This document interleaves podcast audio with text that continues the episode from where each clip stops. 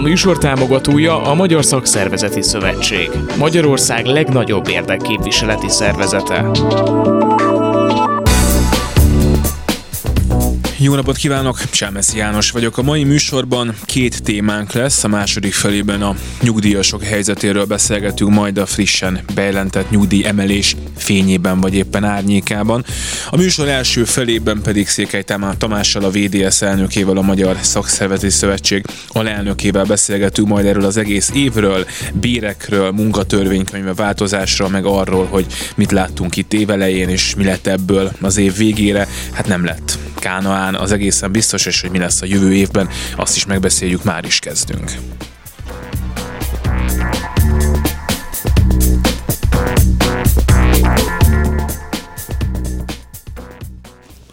Székely Tamással, a VDS elnökével. Köszönöm szépen, hogy eljöttél. Köszönöm szépen a lehetőséget. És akkor kezdjük a minimálbérrel, mert hogy ez a konkrét dolog itt egy tegnap esti hír volt, hogy hát elvi megállapodás az, az születhetett a, a minimálbérről a felek között, ugye itt a feleket a munkaadók képviselői, a munkáltatók képviselői, illetve a kormány képviselői jelentik, és 16%-os minimálbér emelés és 14%-os garantált minimálbér emelés látszik kör körvonalazódni, ugye aláírva ez még nincsen, és hát lehet ezt onnan megközelíteni, hogyha az várható inflációt nézzük, akkor körülbelül ott vagyunk, aztán majd meglátjuk.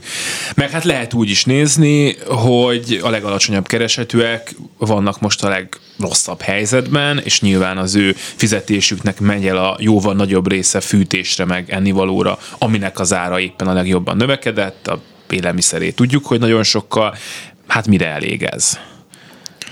Nyilvánvaló, hogy szakszereti szempontból elsődleges cél az, hogy a reálkeresetek ne csökkenjenek, és az is látszik, hogy itt nem csak a keresetekről van szó, hanem az egész magyar gazdasági helyzetről, és a, az a bizonytalanság ráveti az árnyékát mind a bérmegállapodásokra, mind pedig a, a, a jövő évi kilátásokra. Az tény, hogy hosszas vita, illetve egyeztetés során úgy néz ki, hogy a garantált bérminimumra vonatkozó, illetve a minimálbérre vonatkozó megállapodás valamilyen formában meg fog születni. Ebben a kormányzat és a munkáltatói oldal egységes. Én azt gondolom, hogy a Magyar Szakszereti Szövetség ugye az, aki nem volt abban a helyzetben, illetve a képviselő nem volt abban a helyzetben, hogy a tegnapi tárgyalásokra ő áment mondjon. Ez nagyon helyesen is van így, hiszen mi egy olyan felhatalmazással küldtük a tárgyalásra, ami nem fette le teljes egészében a kialakuló megállapodást, és ebben még most van egyfajta egyeztetés, hogy elfogadható vagy sem. Elég lenne egyébként, illetve hát ugye itt fölmerült az már korábban, hogy lehet, hogy nem egyszerre, hanem kettőben kéne megállapodni a jövő évi számról, tehát hogy most mondani valamit, és aztán utána majd nem tudom fél évkor megnézni, hogy az infláció hogy alakult, a vállalkozások mekkora része csődölt be, és mennyire bírnak többet adni és akkor ebből következik az is, hogy lehet, hogy ez még nem egy végleges szám lesz, amit most az év végén a minimálbér tekintetében elfogadnak, vagy ilyen nincsen. Tehát ez egyszeri mindig is úgy volt, és akkor annyi lesz. Én ebben nem hiszek. Azért nem hiszem el, mert mind a minimálbér tekintetében számos olyan hozzá vonatkozó, tehát a minimál bérre alapuló más egyéb juttatási forma is van, amely meghatározza a, a, az összeget. És az, hogy egy ilyen helyzetben két lépcső, vagy három lépcső, vagy negyedéves megállapodások legyenek, ez teljes bizonytalanságot szül. Tehát amikor ugye volt olyan időszak, amikor a minimálbér tárgyalások nagyon elhúzódtak, akkor is az volt a, a végső konklúzió, hogy nem lehet bizonytalanságot hagyni, főleg ebben a kereseti kategóriában és ez a munkáltatók számára is egy fontos dolog. Az látszik, hogy ott, ahol nem érintettek a, a munkavállalók a minimálbér, illetve a garantált bérminimum mértékében ott teljesen más a helyzet. Azért is, mert egyrészt ugyan függ és itt elsősorban a garantált bérminimumra gondolok a mértéke, hiszen hogyha nagyot ugrik a garantált bérminimum, az ugye megint bér összetolódást jelenthet. Meg az nagyon sok ember már. És az már így van, így van az, az most már közel 800 ezer ember, tehát ebből a szempontból is egy fontosabb kategória szerintem de mind a két tétel jelentős, és hát több mint egy millió embert érint, egy millió munkavállalót ez a két tétel, vagy két bérkategória, de az látszik, hogy azoknál a cégeknél, ahol, ahol ö, részben tárgyalások vannak, és eredményt értünk el, vagy eredmény közeli állapot van a jövő évi bérmegállapodásra vonatkozóan, az ez, ez a jelenlegi állapotú minimálbér és garantált bérminimum tárgyalás, ez valószínűleg visszaveti a,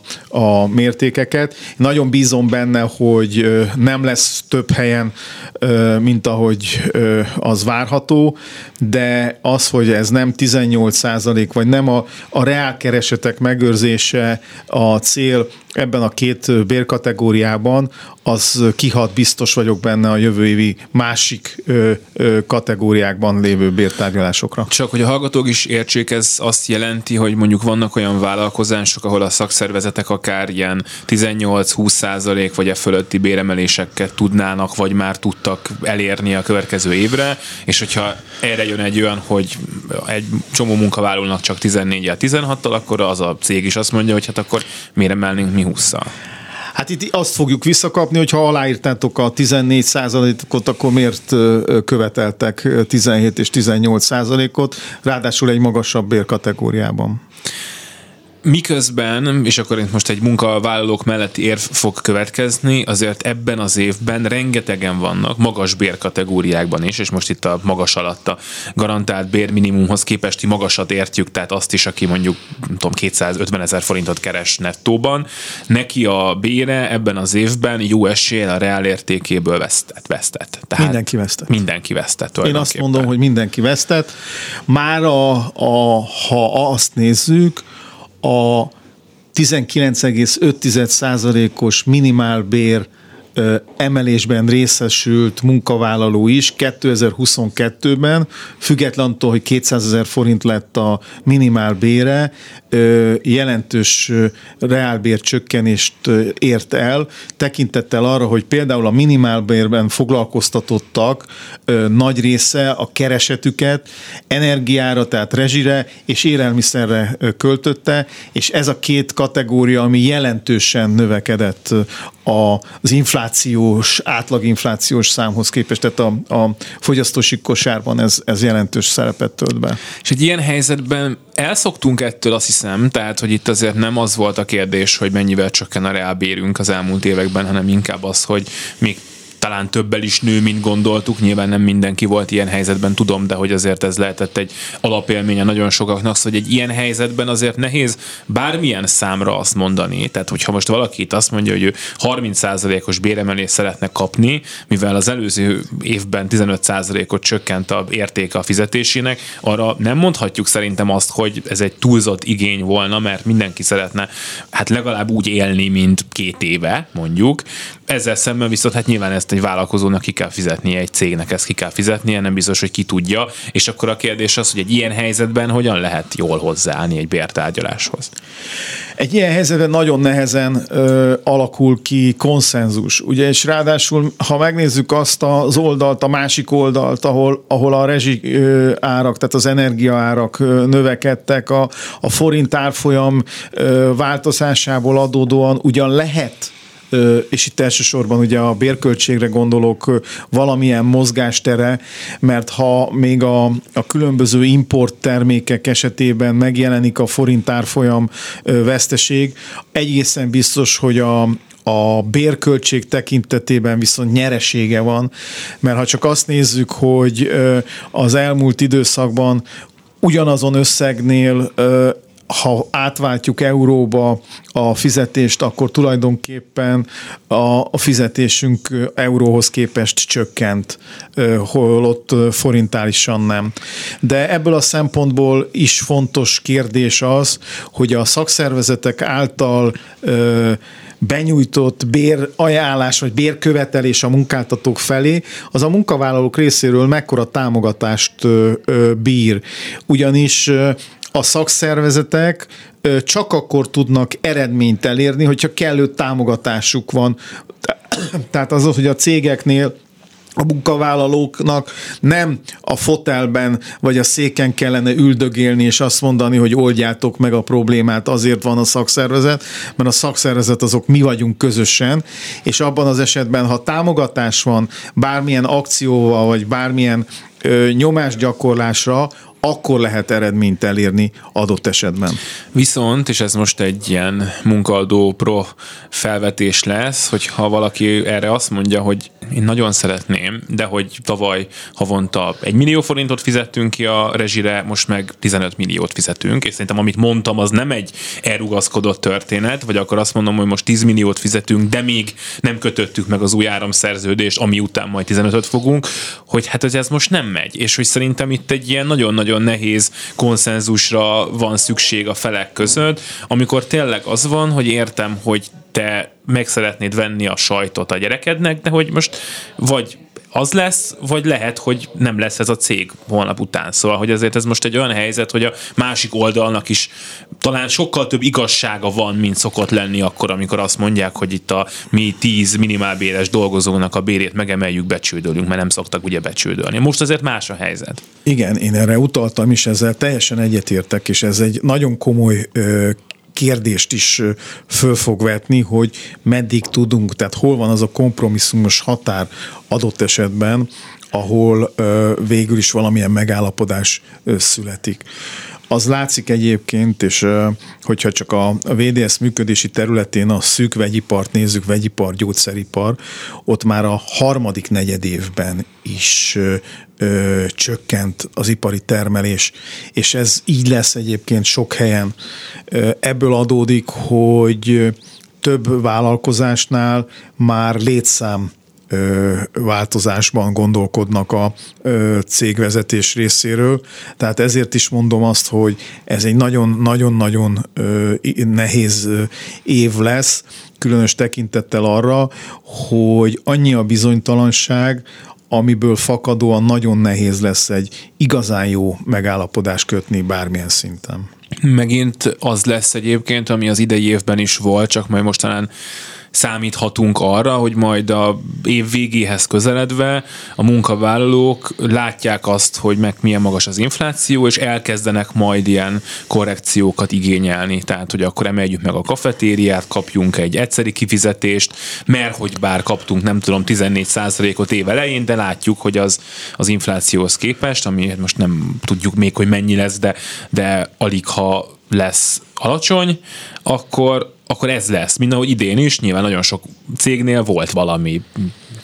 Ugye ez egy fontos kérdés, ugyanis ha olyan megállapodást tudunk kötni, és ebben egyébként én látok partnerséget a több munkáltató részéről, hogy terjedjen ki maga a megállapodás arra, hogy az év első részében végrehajt egy bizonyos bérfejlesztést, és hogyha változik a gazdasági helyzet, az infláció és egyéb dolgok úgy hatnak a munkavállalókra, amely az évelei bérmegállapodást jelentősen eredményét tekintve jelentősen csökkenti, akkor térjünk vissza a tárgyalóasztalhoz.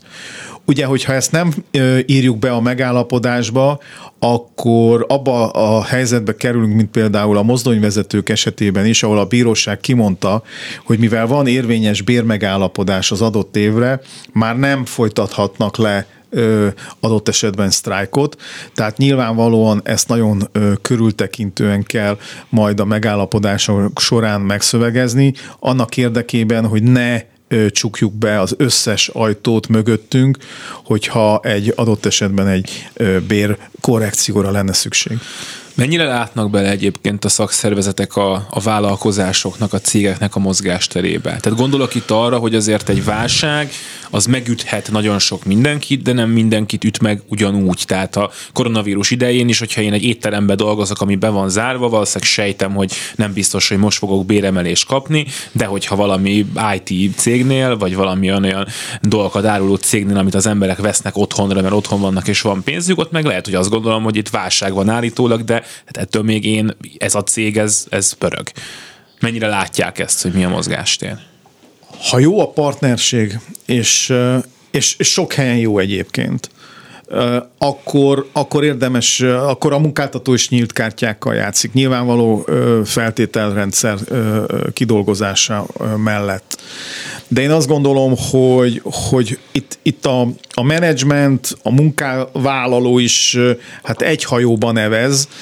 Nyilvánvaló, hogy közös érdek, a biztos munkahely, a kiszámíthatóság, a megfelelő jövedelmezőség, és ebben a partnerséget tekintve én azt gondolom, hogy a szakszervezetek fontos szerepet töltenek be, mert egyrészt összetudják fogni azt a munkavállalói igényt, ami, ami az adott munkahelyen elvárható, ezt tudják közvetíteni a menedzsment felé, és hogyha a menedzsment oldaláról is sok pozitívum és pozitív hozzáállás van, akkor, akkor ez, ez egy, egy alapvető dolog, hogy a menedzsment a tárgyalásokhoz a megfelelő információt biztosítja, és biztosítania kell annak érdekében, hogy érdemi megállapodás legyen. Nehéz lesz a 2023, mert majd beszéljünk még egy picit a idei évről, de hogyha már itt tartunk, hogy milyen megállapodás lesz jövőre, akkor térjünk erre rá, hogy ugye itt az idei év jól kezdődött, az lett belőle ami, a jövő év meg már nem is kezdődik jól, tehát itt mindenféle bérmegállapodásból leginkább az lehet majd, hogy drukkolunk, hogy a bérünk reál értéke megmaradjon, és a rezsiszámla az mégse legyen olyan magas, mint azt gondoltuk. Én nagyon pessimista vagyok 2023-at illetően. Egészen biztos, hogy reálbér csökkenés lesz nagyon sok területen valószínűleg a gazdasági bizonytalanságnak köszönhetően számos ágazatban akár jelentősebb létszámváltozás is bekövetkezhet.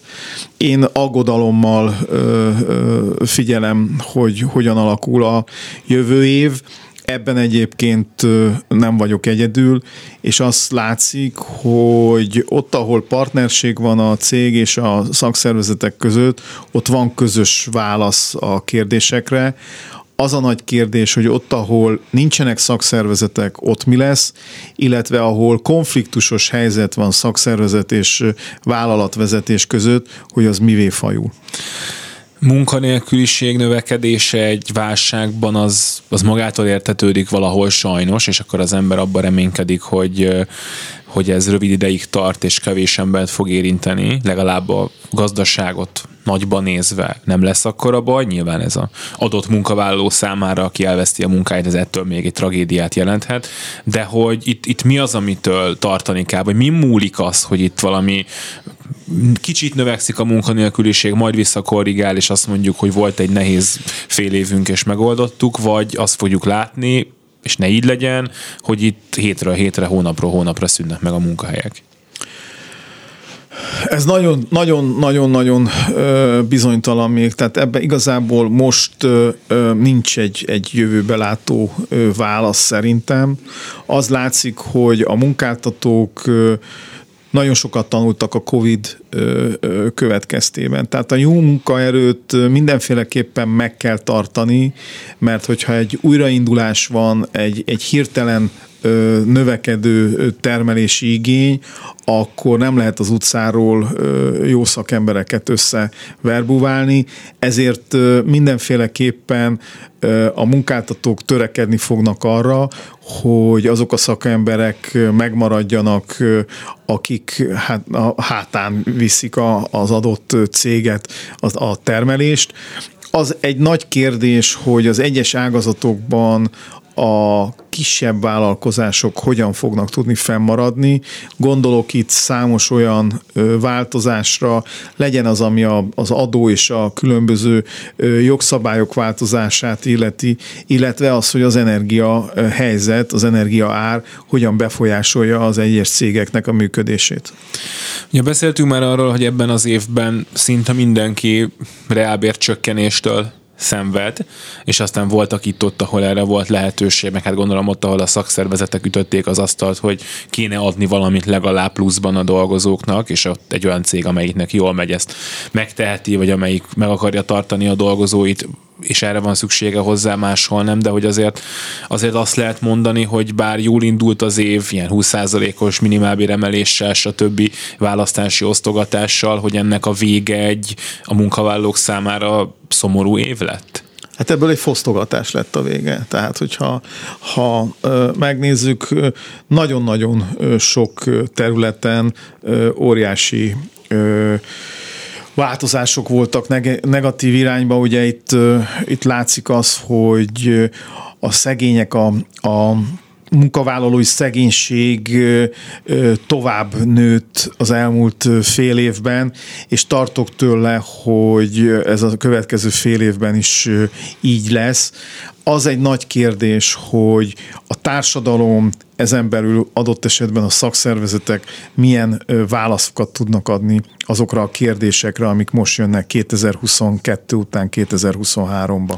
Volt nekem egy olyan érzésem, és persze ez egy ilyen budapesti érzés, meg a saját környezetemből táplálkozom nyilván, hogy, hogy elkezdett egy ilyen én úgy hívom most egyszerűen, hogy polgárosodás kialakulni, az emberek bére elkezdett nőni, össze lehetett hasonlítani már valamennyire egy nyugat-európai bérrel, nyilván az aljával, de félre tudtak tenni, el tudtak menni, amikor már lehetett külföldre többen. Tudom nagyon jól, hogy nagyon sokan nem, és hogy ez nagyon sok mindenkire nem igaz, de, de nyilván egy nem jól élő család is egy kicsit talán jobban élt, mint korábban. És hogy mint hogyha ennek lett volna most, vagy lenne most vége, és reméljük nem örökké, hogy megint az van sokkal több családnál, meg, meg dolgozónál, hogy, hogy számolni kell a hónap végén, a félretett pénz már nincsen, és, és egy ilyen óriási bizonytalanság van, ami nyilván megakadályozza azt az embert, hogy, hogy összevesszen a főnökével, amikor amikor őt túlóráztatják, mert most, most nem azok az idők vannak, és, és nyilván abban is megakadályozza, hogy mondjuk nem tudom, elkezdjen gondolkodni most egy, egy munkahelyváltáson. Igen, ezzel teljesen egyetértek, és ugye ez kezdődött a Covid-dal, a Covid után volt egy hirtelen felfutás, ahol, ahol még azok is elmentek adott esetben külföldre, akik még sose voltak, hogy egy kicsit magukba szippantsák a, a, a, az idegen levegőt, és most megint jött egy ilyen pofon.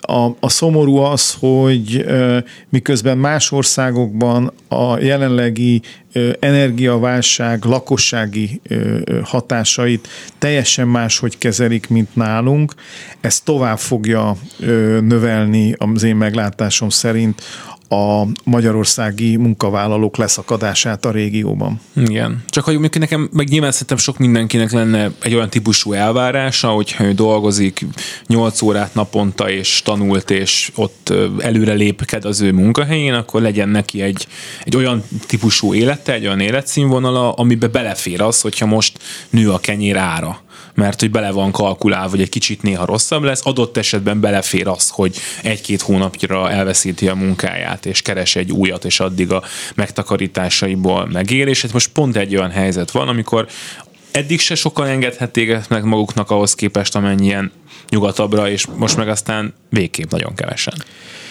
Én nekem szerencsém volt, mert a múlt héten ö, munkám során ö, a csúnya Brüsszelbe jártam, és azt tapasztaltam, hogy ott az emberek azon túlmenőleg, hogy, hogy ö, számtalan kihívás van ott is, ö, elmennek az étterembe, megisznak egy sört munka után, ö, valahogy más a, a, a, a légkör, miközben nálunk a munka után az emberek még stresszelnek, kevesebb a, a családdal eltöltött idő, és valóban ez, ez nem jó irány, tehát mindenféleképpen ezen változtatni kell, és ez nyilvánvalóan az is közrejátszik, hogy milyen a, a, az életszínvonal, ehhez milyen bérszínvonal van, és maga a munkahely milyen biztonságos. Tehát kiszámítható, és azok a, az elvárások, ami ma Magyarországon is megjelennek a munkavállalók számára,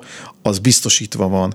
Mert addig, amíg teljesen bizonytalan egy munkavállaló számára, hogy a 8 óra ledolgozott munka után még mennyit kell, hogy túlórázzon, hogy egyáltalán lesz egy szabad hétvégéje az elkövetkezendő három-négy hónapban, ez nem egy biztonságos és kiszámítható életet, életstílust jelent. Ez egy jó végszó lenne, de ha van egy kis időd még, akkor maradja hírek utánra, és a, a kormányzati felelősségről, meg a kormány szerepéről a következő évben, meg ebben a megállapodásban a bérek szempontjából is picit még beszélgetnék.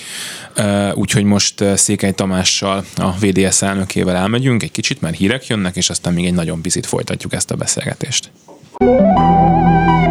Szolidaritás Székely Tamással, a VDS elnökével beszélgetünk még egy picit, és itt a kormányzati felelősséget kezdjük el taglalni még egy picit arról, hogy, a, hogy, hogy milyen éve lesz a dolgozóknak, és hát itt akár ebben a bérmegállapodásban, akár abban, hogy, hogy megmaradnak-e munkahelyek, akár abban, hogy, hogy mennyire működnek a, az egyeztetések, azért nyilván van a felelőssége a kormánynak. Most itt, itt mi a helyzet, vagy mi az, amit ők most így hozzá tudnak tenni ahhoz, vagy hozzá kéne, hogy tudjanak tenni ahhoz, hogy, hogy jobb legyen, vagy ne legyen annyival rosszabb a helyzet ebben az évben. Hát eddig sem tettek hozzá semmit, úgyhogy én nem várok túl sokat, hogy a következő időszakban is bármit hozzátegyenek. Ugye láttuk, hogy az egészségügy szétverése és az egészségügy átalakítása is egyeztetés nélkül zajlik, zajlott, és hát sőt, hogyha bármiféle egyeztetés volt azok a javaslatok, amik mondjuk az orvosi kamara részéről elhangzottak, vagy megszülettek, azok sem kerültek be a javaslatokba. Ugyanez látszik a pedagógusok esetében is, és hát hogyha a a versenyszférát nézzük, ott hát szerintem sokan inkább összeteszik a két kezüket nagy vállalkozások tekintetében, de még a kicsiknél is, hogy, hogy inkább ne avatkozzon be a kormányzat, mert abból csak rossz dolgok lehetnek, lásd napelem kérdésköre, de ami a, a szabályozást illeti, most már azt szerintem békén kéne hagyni, tehát itt a munkatörvénykönyvét már annyira szétrezelte ez a hatalom, hogy tulajdonképpen a munkavállalónak azon kívül, hogy be kell mennie, jogában áll kinyitni, vagy kinyitatni a munkahelyének a kapuját, azon túlmenőleg nincs sok joga, Ebben egyébként a szakszervezeteknek van nagy szerepe, és ezért is búzítok mindenkit arra, hogy igenis a szakszervezetbe be kell lépni, mert csak így lehet közösen erőteljesebb érdekképviseletet végigvinni. De mondjuk abban, hogy ha egy cég olyan helyzetbe kerül, hogy mondjuk el kéne bocsájtani a két embert, és rengeteg cég lesz, ahol ilyen helyzet fennállhat, ott van egy ilyen kérdés, hogy jön-e egy kormány, amelyik azt mondja, hogy én mondjuk ebből a két emberből egy embert valahogy segítek nektek itt tartani vagy egy állam, ha úgy tetszik, hogy akkor így szakadjunk el a politikától. Hát nézzük meg, nézzük meg, hogy a, a, a, a Covid idején, amikor nem egy emberről volt szó, hanem adott esetben ágazatról vagy ágazatokról az egyes nemzetállamoknak a kormányai hogyan léptek. Hát összehasonlításban, hogyha csak a francia, német, osztrák példákat hasonlítjuk össze a magyarral, hát akkor ég és föld, ráadásul olyan feltételrendszert dolgozott ki a Covid idején is a magyar kormány, ami szinte teljesíthetetlen volt, és miközben más országokban közvetlenül, direktben segítette a munkavállalókat a kormányzat, itt inkább a vállalkozásokat különböző kötelezettségvállalás melletti alacsony támogatással segítette, illetve különböző hitelfelvételekbe kergette bele a vállalkozásokat, amelyeknek a visszafizetése az lassan esedékes lesz, és ebből újabb kérdések és kérdések vetődnek fel. És akkor egy másik szempont, ahol a kormány szerepe felmerül, az az, hogyha valaki elveszíti a munkáját, akkor vele mi lesz, és most ebbe lehet talán talán bízni, hogy ez nem lesz olyan tömeges, mint a Covid első időszakában, amikor tényleg bezárnak helyek, és ezért meg szektorok nem tudnak működni, és ezért az emberek betódulnak a, a hivatalba, hogy ők jelentkezzenek a, a, az álláskeresők közé, és akkor ott erre nincs elég ember, meg infrastruktúra, meg, meg lehet, hogy még papír se, hogy talán ez most nem lesz, de az viszont lesz, valószínűleg, hogy megint rengeteg ember fog azzal szembesülni, hogy nem jogosult, nem úgy jogosult, meg egyébként is, amit kap, az is nagyon kevés. Meg rövid ideig jár.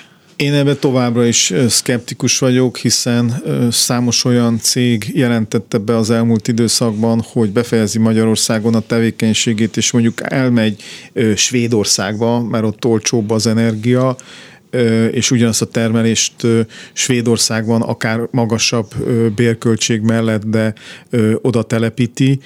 De hát nézzünk egy másik példát, itt van a Dunafer esete. Hát itt, itt munkahelyek ezrei szűnnek meg, vagy fognak megszűnni, és a kormányzat semmit nem tesz. Ez egy egész város jövőjét határozza meg, a Dunafer jövője, és úgy tűnik, hogy a kormányzat teljesen elengedte ezt a kérdést. Mennyire erősek a, a szakszervezetek, lehet itt a VDS-ről is beszélni külön, de hogy úgy általánosságban ahhoz, hogy hogy ott legyenek a munkavállalók mellett, meg hogy adott vitás helyzetekben a munkavállalók érdeke az egy ilyen válságos időben is, is nyerni tudjon. Nyilván van olyan hely, ahol, ahol ez megvan, és ahol van együttműködés, és ahol, ahol vannak kompromisszumos megoldások, amik nem a legjobbak, de mondjuk elkerülhető a, a munkahely elvesztése, stb.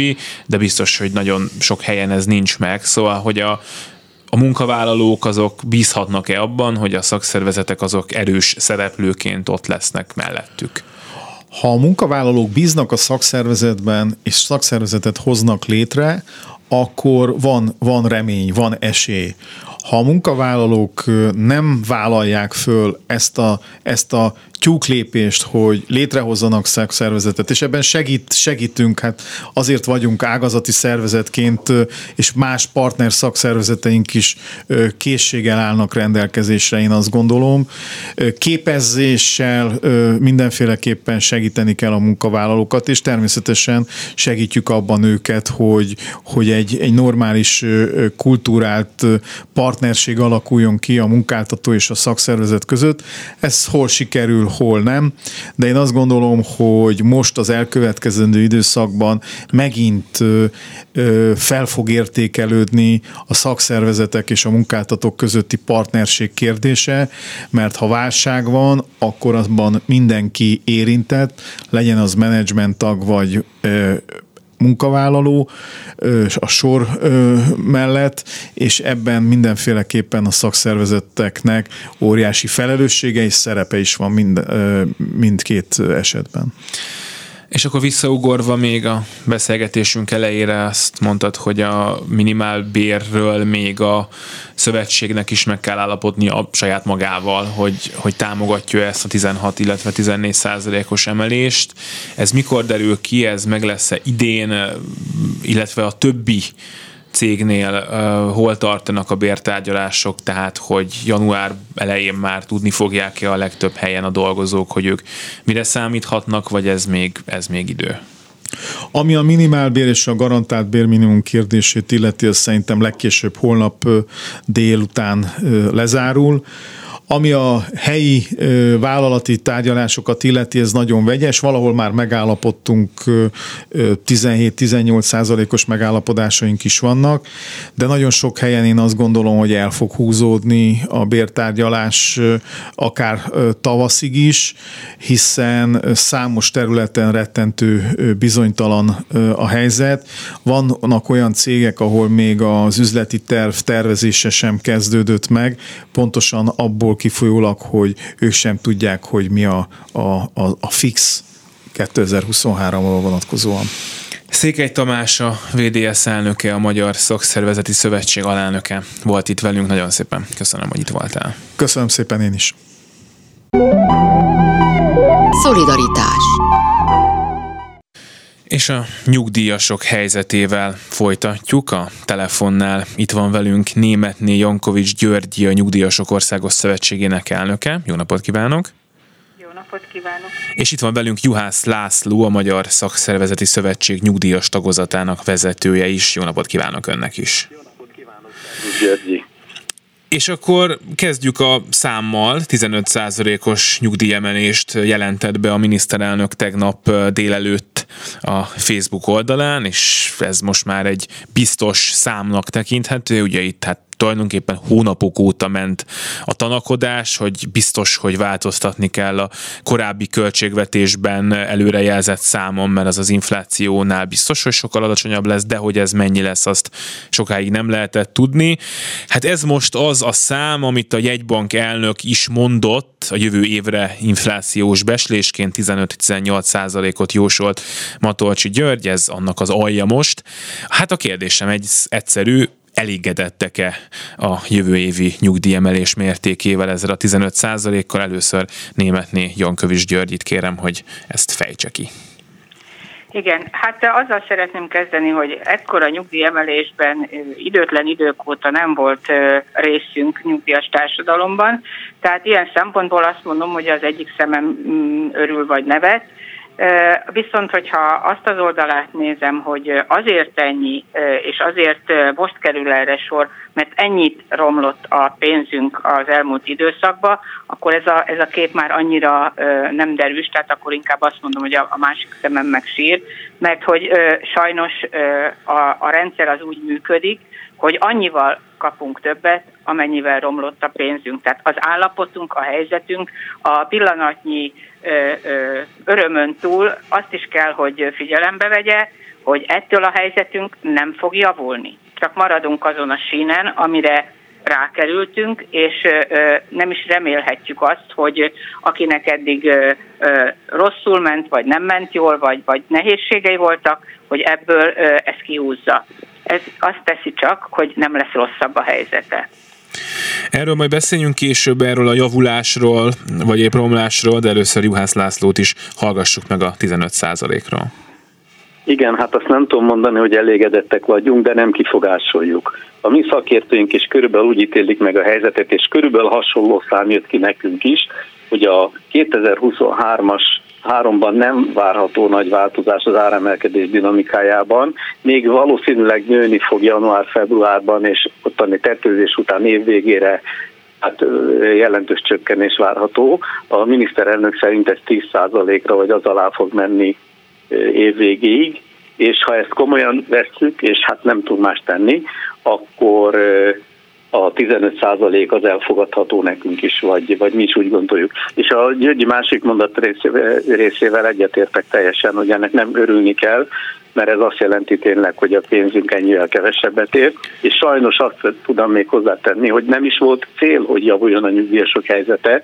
Több mint 10 éve, 12 éve az a kimondott cél, hogy a nyugdíjaknak a vásárló erejének csak a megőrzése, tehát a színvonaluknak a, a megőrzése várható.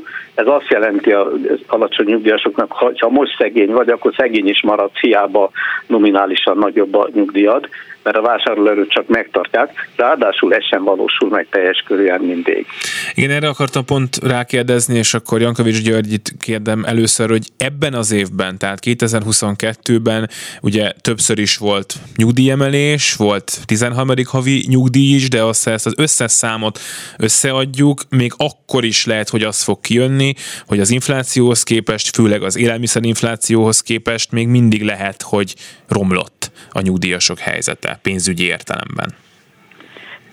Igen, hát egyrészt arra szeretnék, vagy azzal szeretném kezdeni ehhez a, a véleményemet, hogy itt a legrosszabb helyzet egyértelműen az alacsony nyugdíja rendelkező kortársaink esetében van, hiszen az ő fogyasztási szerkezetükben alapvető három tétel van, ugye az élelmiszer, a lakásrend, a rezsi és a gyógyszer.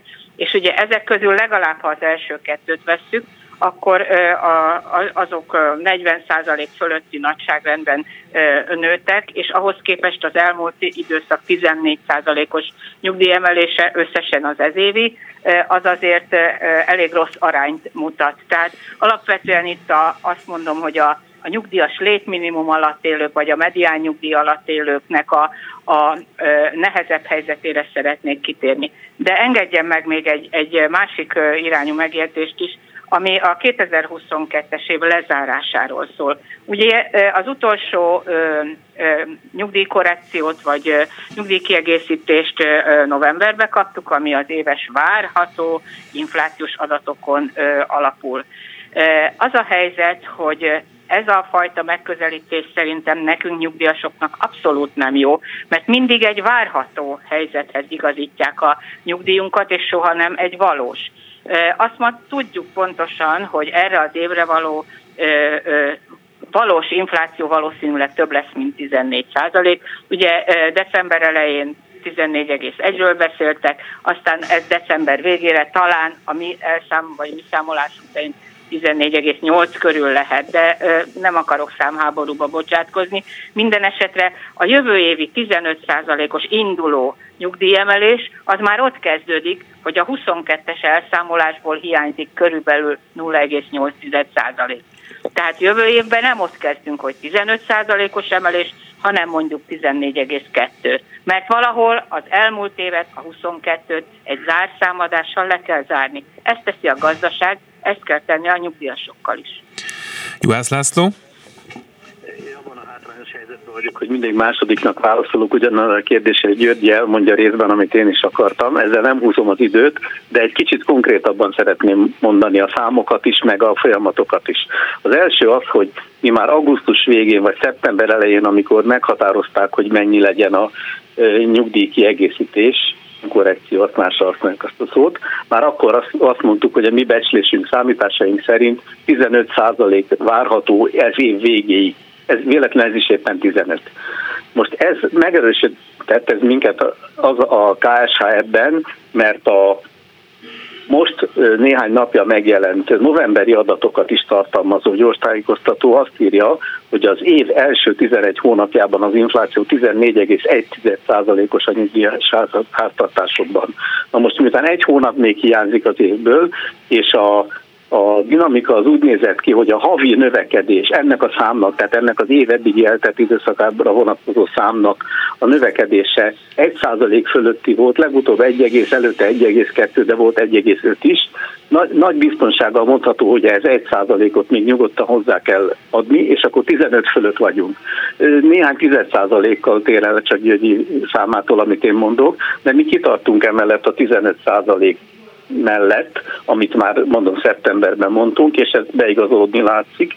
Ez szerint a nyugdíjakat novemberben 6,1%-kal kellett volna kiegészíteni, nem 4,5-del, tehát mindenféleképpen ez hiányzik a idén a, ebből a tételből, és ha ez így marad, akkor ezt örökre el is veszítjük, ezt a több mint egy százalékot, és ha tavalyi évet nézem, akkor, akkor ez 3 százalék volt, ami a becslés és az évvégig megvalósult valós infláció között különbség volt, azt is elvettettük, mert az emelésbe az már nem számított bele.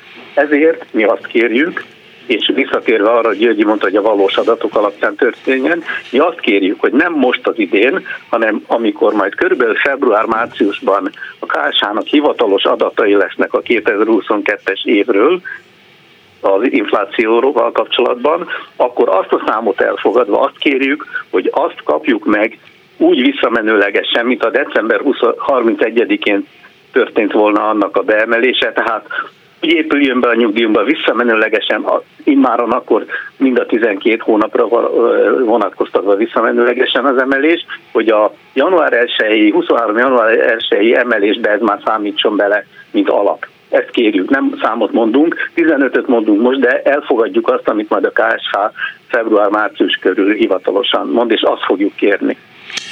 Hogyha Beszéljünk egy picit arról, és most akkor legyen Juhász László az első, hogyha már mondta, hogy eddig mindig második volt, hogy hogyan állnak most a nyugdíjasok. A nyugdíjas társadalomnak az állapota, és most itt anyagi értelemben gondolom ezt elsősorban, de, de nyilván egészségügyi értelemben is ez egy fontos kérdés lenne, az, az mennyit romlott 2022-ben? Tehát amikor ráfordulunk a 2023-ra, akkor hát nyilván abban, annak a fényében kell ezt a 15%-os nyugdíjemelést értékelni, hogy, hogy milyen állapotban van vagyunk most, és hogy mennyire sokkal lehetnek azok, akik mondjuk olyan helyzetben vannak, és többen vannak-e olyan helyzetben, hogy nem tudnak megvenni valamit, amit eddig megtudtak, vagy éppen már két hónapnyi rezsiszámlát nem fizettek be?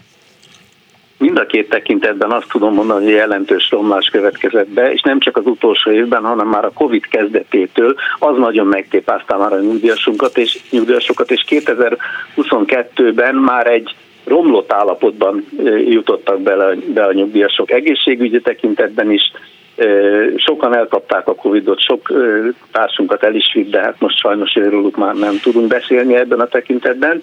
De ugyanez a helyzet a anyagi téren is. A legtragikusabb állapotban körülbelül 600 ezer ember van, akik nek a nyugdíja még a 100 ezer forintot sem éri el, illetve ha most emelkedett is a 100 fölé ment valaki, attól a helyzete nem javult, mint hogy a első kérdés után ezt megbeszéltük, mert névlegesen nagyobb lett a vásárló ugyanannyi vagy kevesebb, mint korábban. Tehát ez a 600 ezer ember a legtragikusabb állapotban, akik ilyen nagyon alacsony nyugdíja rendelkeznek, különböző okokból.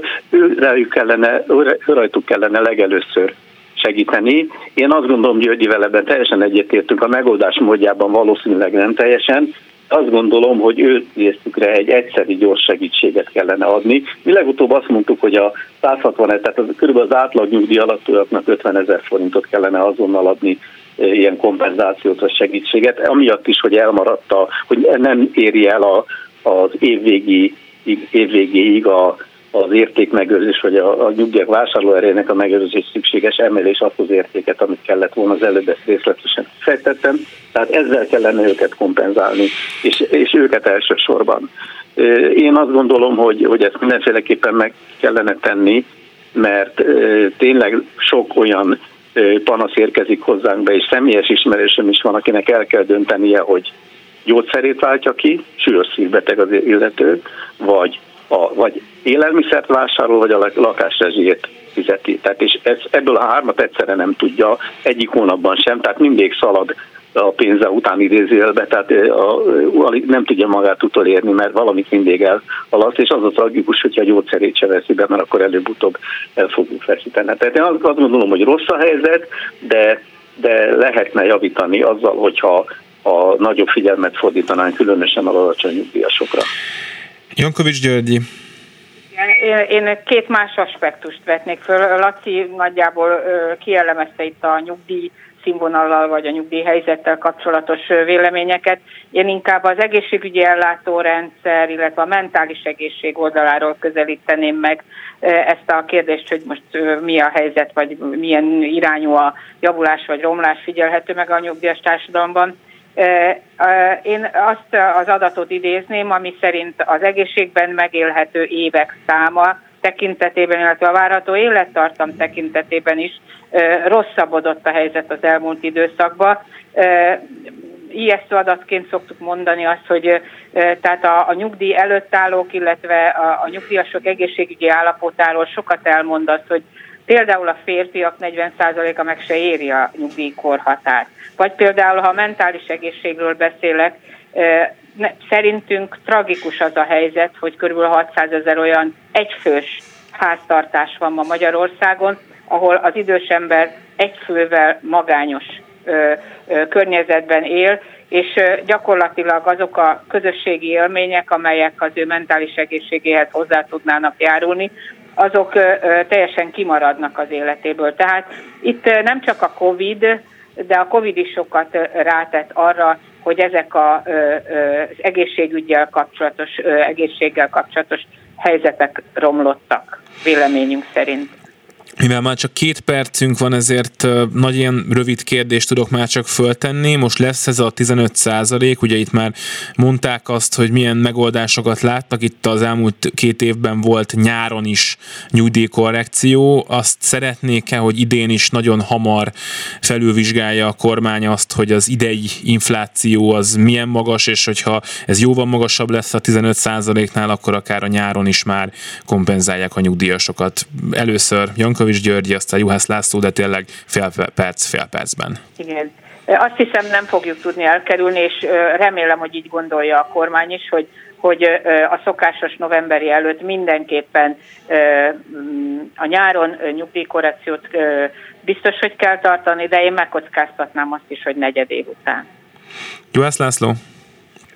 Egy rövid tíz másodpercben az előzőhöz visszatérnék. Amit a Györgyi elmondott, azt azzal a teljesen egyetértve annyit tennék hozzá, ugyanez nem vetődött fel kérdésként, hogy emiatt, hogy a egészségben megélhető életkor nem nő, vagy alig nő, ezért teljesen elfogadhatatlan bármiféle korhatár emelés, ez ugye nyugi előtárokat érinti. Az, a, a, a jelenlegi kérdése pedig azt tudom mondani, hogy csak úgy tudjuk ezt a 15%-ot elfogadni, és és hát tudomásul venni, hogyha fennmarad a lehetősége az évközi kiegészítésnek, hogyha a folyamatok mégis másképpen alakulnak.